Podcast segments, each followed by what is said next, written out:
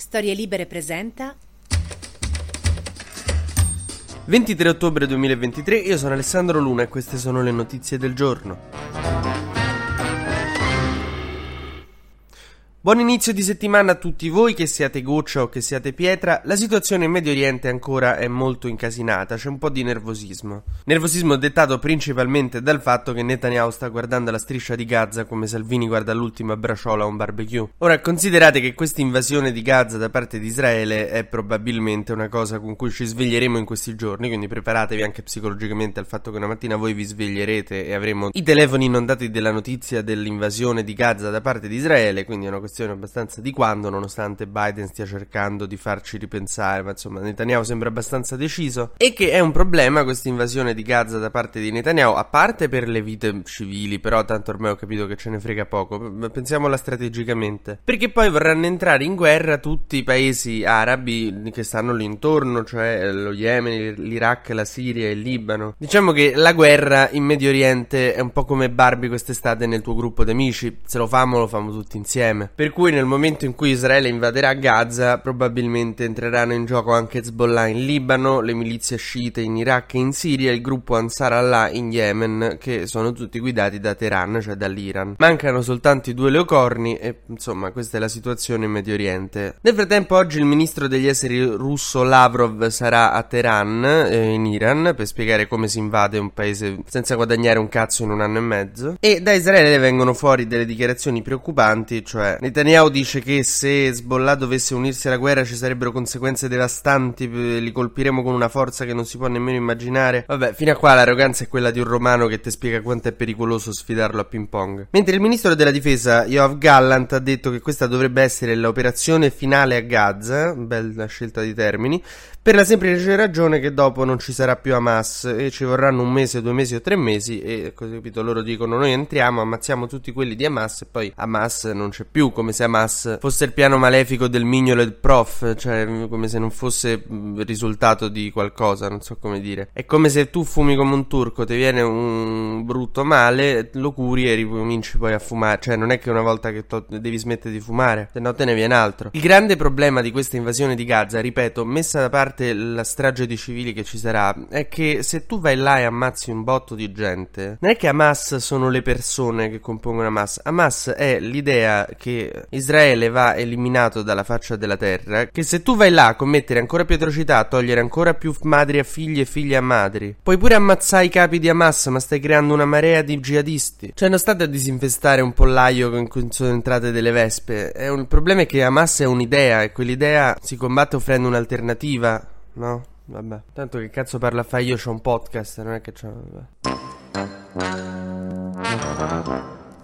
Nel frattempo Joe Biden si sta riscoprendo Dalai Lama perché è quello della pace. Adesso va da Netanyahu, gli dice, gli dà delle armi, ma gli dice, eh, però cerca di evitare di invadere Gaza che magari non è il caso. Magari dopo, fa, pensaci un pochino, ragiona a mente fredda. Io mi immagino Netanyahu che porta Biden a visitare il loro arsenale militare, con Biden che lo corregge, tipo Netanyahu dice, oh, questi sono i missili con cui bombarderemo tutta quanta Gaza. Bombarderemmo, volevi dire? Sì, eh, bombarderemmo se mai si dovesse... Ah, ok. Ecco, con questi qua missili distruggeremo tutto, distruggeremmo, forse intendete. Sì, no, esatto, se dovesse mai arrivare la guerra distruggeremmo. Porello Biden luce prova, però Netanyahu non è manco così facile a convincere. Ieri, pensate, Biden ha parlato al telefono con Papa Francesco, si sono parlati secondo la Santa Sede per circa 20 minuti, con il viva voce e il telefono attaccato all'orecchio, immagino. Dice che stanno cercando percorsi di pace. Alla fine il piano degli Stati Uniti è quello di convincere Israele a eliminare i terroristi, a cercare di eliminarli con operazioni mirate, cioè bombardare l'appartamento e non il palazzo, diciamo, mettiamola così,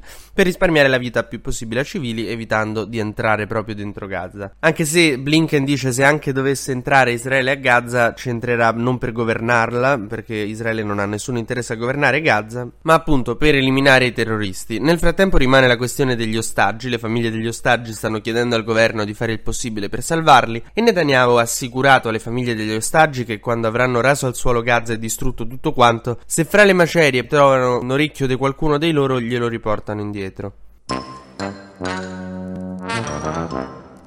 Ma torniamo nel bel paese, nella nostra amata Italia, perché ieri era un compleanno importante, tranquilli non quello della vostra ragazza, quello del governo Meloni. Un compleanno un po' beffardo, perché voi sapete che Meloni in questo periodo sta un po'... Mm-mm. Noi stavamo, i giornalisti, lì al teatro da Brancaccio ad aspettare che arrivasse all'evento, poi alla fine ci ha pisciati bellamente, lasciandoci tra l'altro 40 minuti a aspettarla sotto la pioggia, ma noi siamo pietra, non ci facciamo scavare delle gocce. Ha mandato un videomessaggio a questa festeggiamenti per un anno di governo dicendo scusate non, sono potuta essere là perché devo badare i cazzi miei e fino a là alziamo le mani nessuno di niente. Ha detto in questi tempi abbiamo visto contro di noi degli attacchi di una viltà che proprio degli attacchi così cattivi non li abbiamo mai visti quanto sono meschini i nostri avversari. Se non che il fuori onda di Gian Bruno li ha mandati Mediaset che è controllata diciamo da Forza Italia e quindi nel senso è come se durante una partita di calcio il tuo difensore ti fa autogol e tu mentre prendi la palla dalla rete dici mazza quanto sono forti gli altri però eh.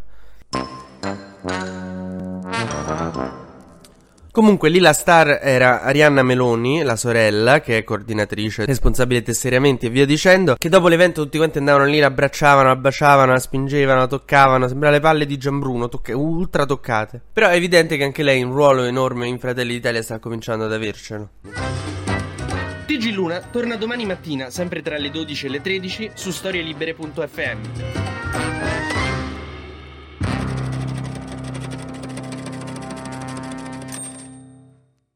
Una produzione storielibere.fm di Gianandrea Cerone e Rossana De Michele.